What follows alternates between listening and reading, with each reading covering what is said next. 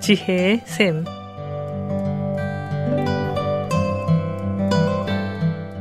매주 월요일부터 금요일까지 각 분야의 전문가를 모시고 삶에 필요한 말씀을 듣는 지혜의 샘. 오늘은 아주사 퍼스픽 대학교 교수시며 주님의 영광교회 교육부를 담당하시는 이희감 목사님께서 말씀해 주시겠습니다.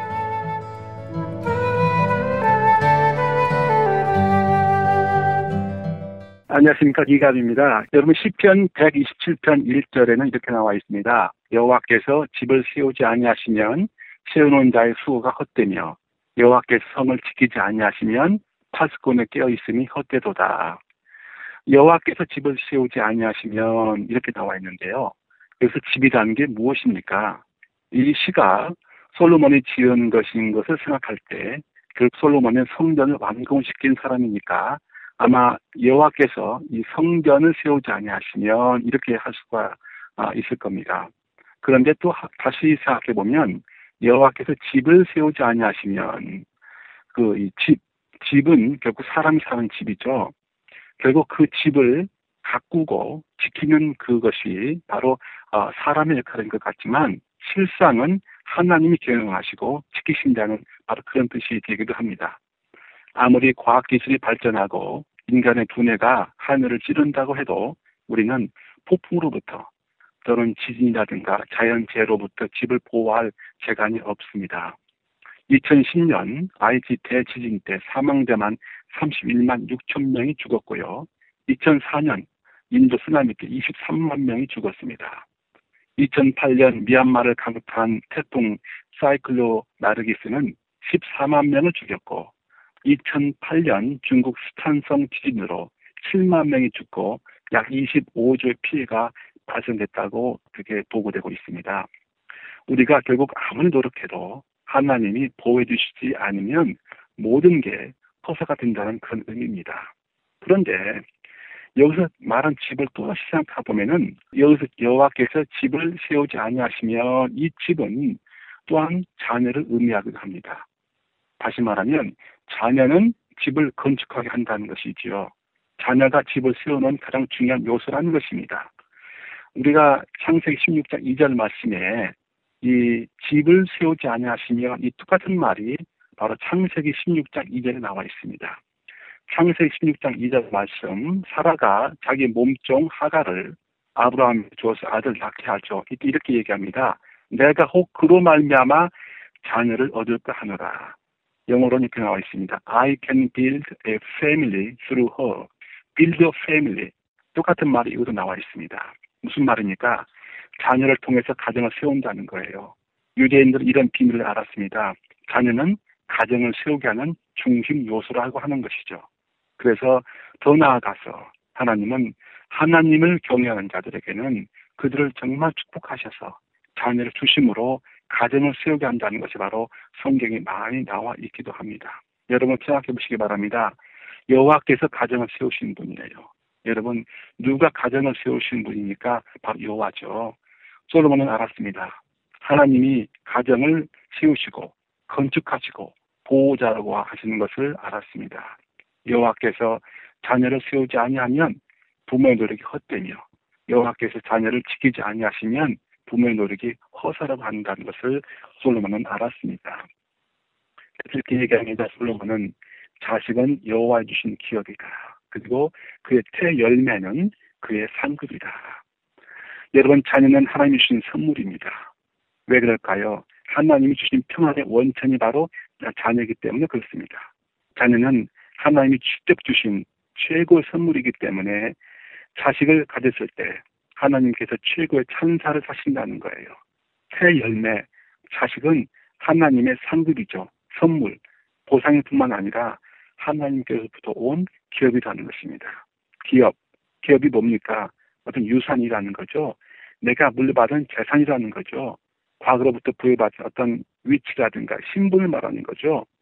가장 중요한 것은 그것의 내용이 무엇이냐가 아니고 그 기업이 어디서부터 오는 것인가를 아는 것이 중요합니다. 결국 뭐냐면 우리가 자녀를 물려받았을 때는 우리 조상이나 선대로부터 물려받은 것이 아니라 바로 하나님으로부터 받은 것이라는 거예요. 그것이 하나님 것이었는데 우리에게 맡겨주신 선물이라는 겁니다. 그 어떤 사람 이렇게 얘기합니다. 남편과 아내는 그들의 아이를 빌려온 것이다. 누구로부터요? 하나님으로부터. 하나님이 우리 자녀의 소유입니다. 부모는 잠시 맡겨진 것이죠. 그래서 우리는 하나님으로부터 맡겨진 그 아이를 두려움과 경외함으로 이를 수용하여서 최선을 다해서 섬기하는 임무를 우리는 부여받은 것입니다. 자식이 선물이고 축복인데 요즘은 아이들 부담을 생각해서 자식을 낳지 않으려는 사람들이 늘어나고 있습니다. 그건 정말 잘못된 개념입니다. 사람은 그렇게 얘기합니다. 돈 드니까, 힘드니까, 자식이 부모의 자유를 제한한다고 생각하니까, 또는 자식 때문에 부모의 개인적인 삶을 누리지 못한다고 생각하니까. 그러나 그렇지 않습니다. 아이들은 하나님의 손으로 빚으신 하나님의 재산으로 각 가정에게 맡겨진 하나님의 선물임을 우리가 알아야 합니다. 그래서 이 말씀은 우리에게 큰 유안을 주게 됩니다. 하나님은 어제나 오늘도 동일하게 일하시는 분이고 우리가 일하고 있을 때 우리의 등 뒤에서 우리를 도우시는 하나님의 손길이 있음을 우리는 알아야 합니다. 하나님이 우리 가정에서 일하고 계시고 어머니가 가정에서 일하고 있을 때에 하나님이 우리 자녀의 일에 함께 일하고 계십니다. 부모는 결코 혼자가 아니며 하나님이 우리 가정에서 함께 지금도 일하고 계신다는 사실을 우리는 잊지 말아야 합니다. 이 방송을 듣는 부모님들께 이렇게 얘기하고 싶습니다. 자녀는 축복입니다. 자식은 하나님의 선물입니다. 자식은 평안의 근원입니다. 제 아이도 십자를 좀 어렵게 보냈는데 언젠가 이 녀석이 저한테 이런 말을 한 적이 있었습니다. 아빠, 제가 태어나기 전에 제가 아빠 속을 썩이는 것을 미리 알았더라면 그래도 저를 낳으려고 할 거예요? 이렇게 물어보는 거예요. 순간 제 마음이 뜨끈해졌습니다. 그러나 제가 곧 이야기했습니다. 그럼 아빠는 주저없이 널 낳았을 거다. 왜 그런지 아니? 넌 하나님의 선물이니까. 여러분, 1년 전에 한국에서 세월호 사건이 일어났습니다. 어떤 학부모가 세월호 분양을 마치고 난 다음에 이렇게 말하는 것을 저는 들었습니다.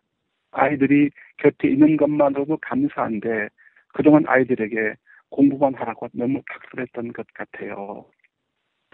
여러분, 여러분 자녀들이 무엇을 해서가 아니라 그저 여러분과 함께 있어준 것만으로도 감사합시다.